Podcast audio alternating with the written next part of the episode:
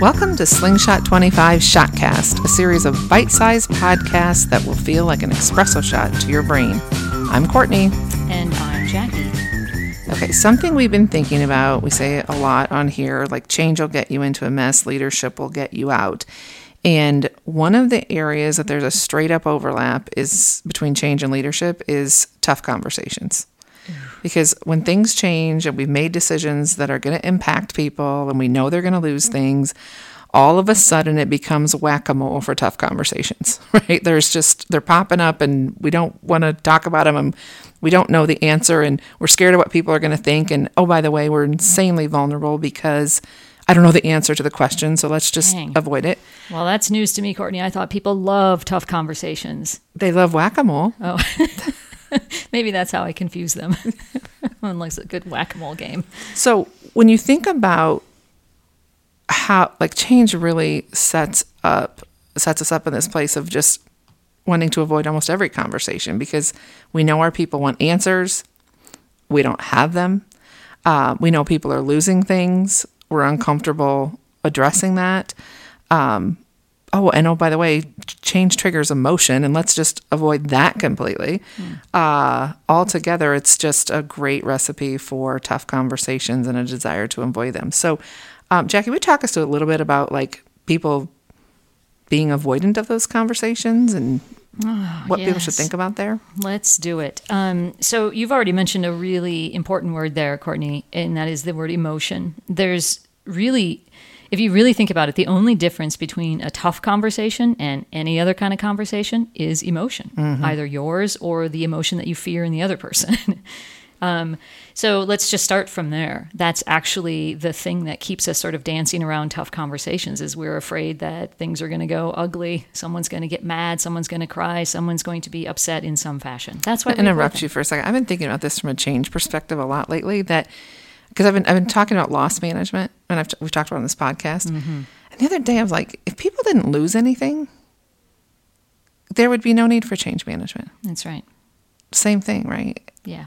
Yeah. It comes down to what we like to say sometimes there's truth at the bottom of everything. And it's not that just understanding that truth at the bottom of everything answers everything, but it gives you like a compass, if you will, like a, a heading um, in some some sense of why you need to sort of show up in certain ways because you are really speaking to that truth at the bottom of everything. Yep. So let's talk a little bit about some of that truth when it comes to tough conversations. One of the things that we like to sort of, I guess, classify in terms of our challenge with tough conversations is there is an aversion to tough conversations, an aversion meaning I don't really like it. I would just as soon be doing something else. Thank you very much.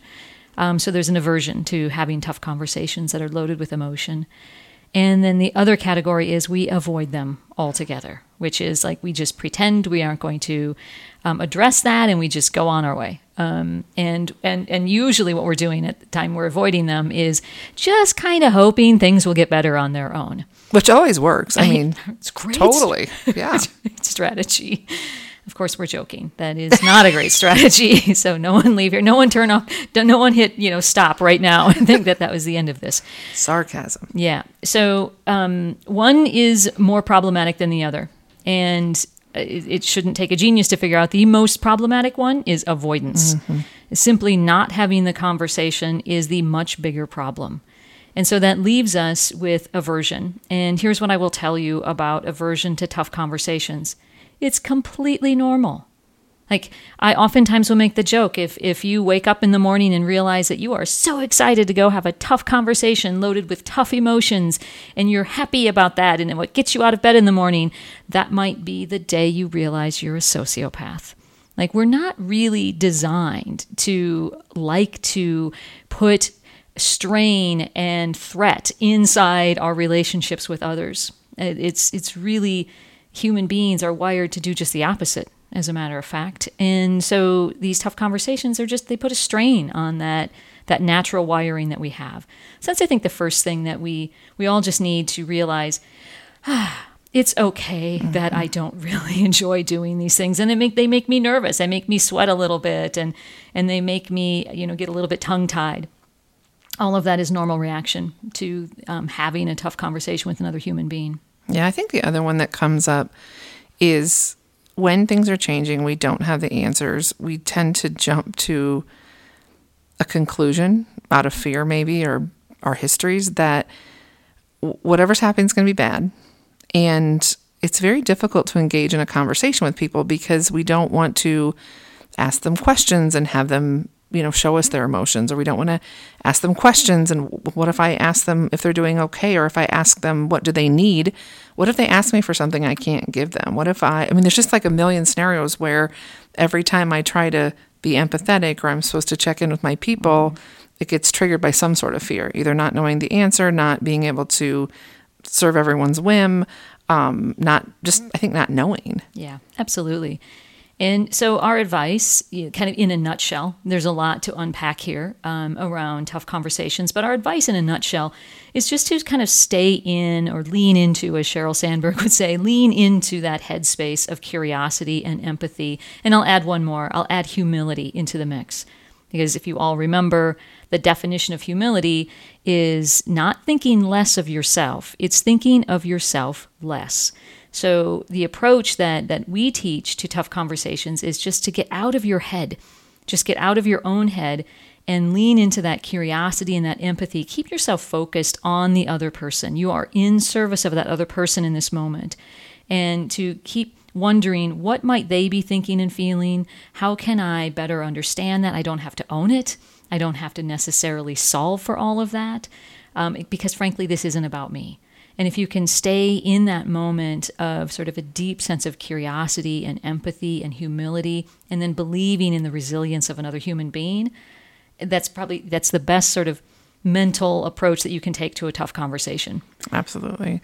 So we I'm going to talk a second in about the tough conversation class that you've mentioned a few times, and as part of the learning experience, people do extra experiments. Mm-hmm. They go try practicing empathy, and time and again as we look at the feedback, the leaders who were brave enough to practice and like got the lesson say they didn't need me to solve their problem. Mm-hmm. What I think people really just wanted was to be heard. Yeah. and and that full circle moment of you don't have to be afraid of being able to answer the question. Just be there for people and then surprise yourself about that's enough. So yes we do have a tough conversations class. It's called tough conversations that move people forward. And we're very excited about what people are what we're able to teach in that class. This is this is a skill that uh, avoidance doesn't have to be the only option. Um, and we can teach you how to have these conversations confidently and get those benefits that um, of being productive and showing up for your people. So that's what we have for you. That's all for this episode but we always have much more to say if you want more drop us a line at slingshot25.com until next time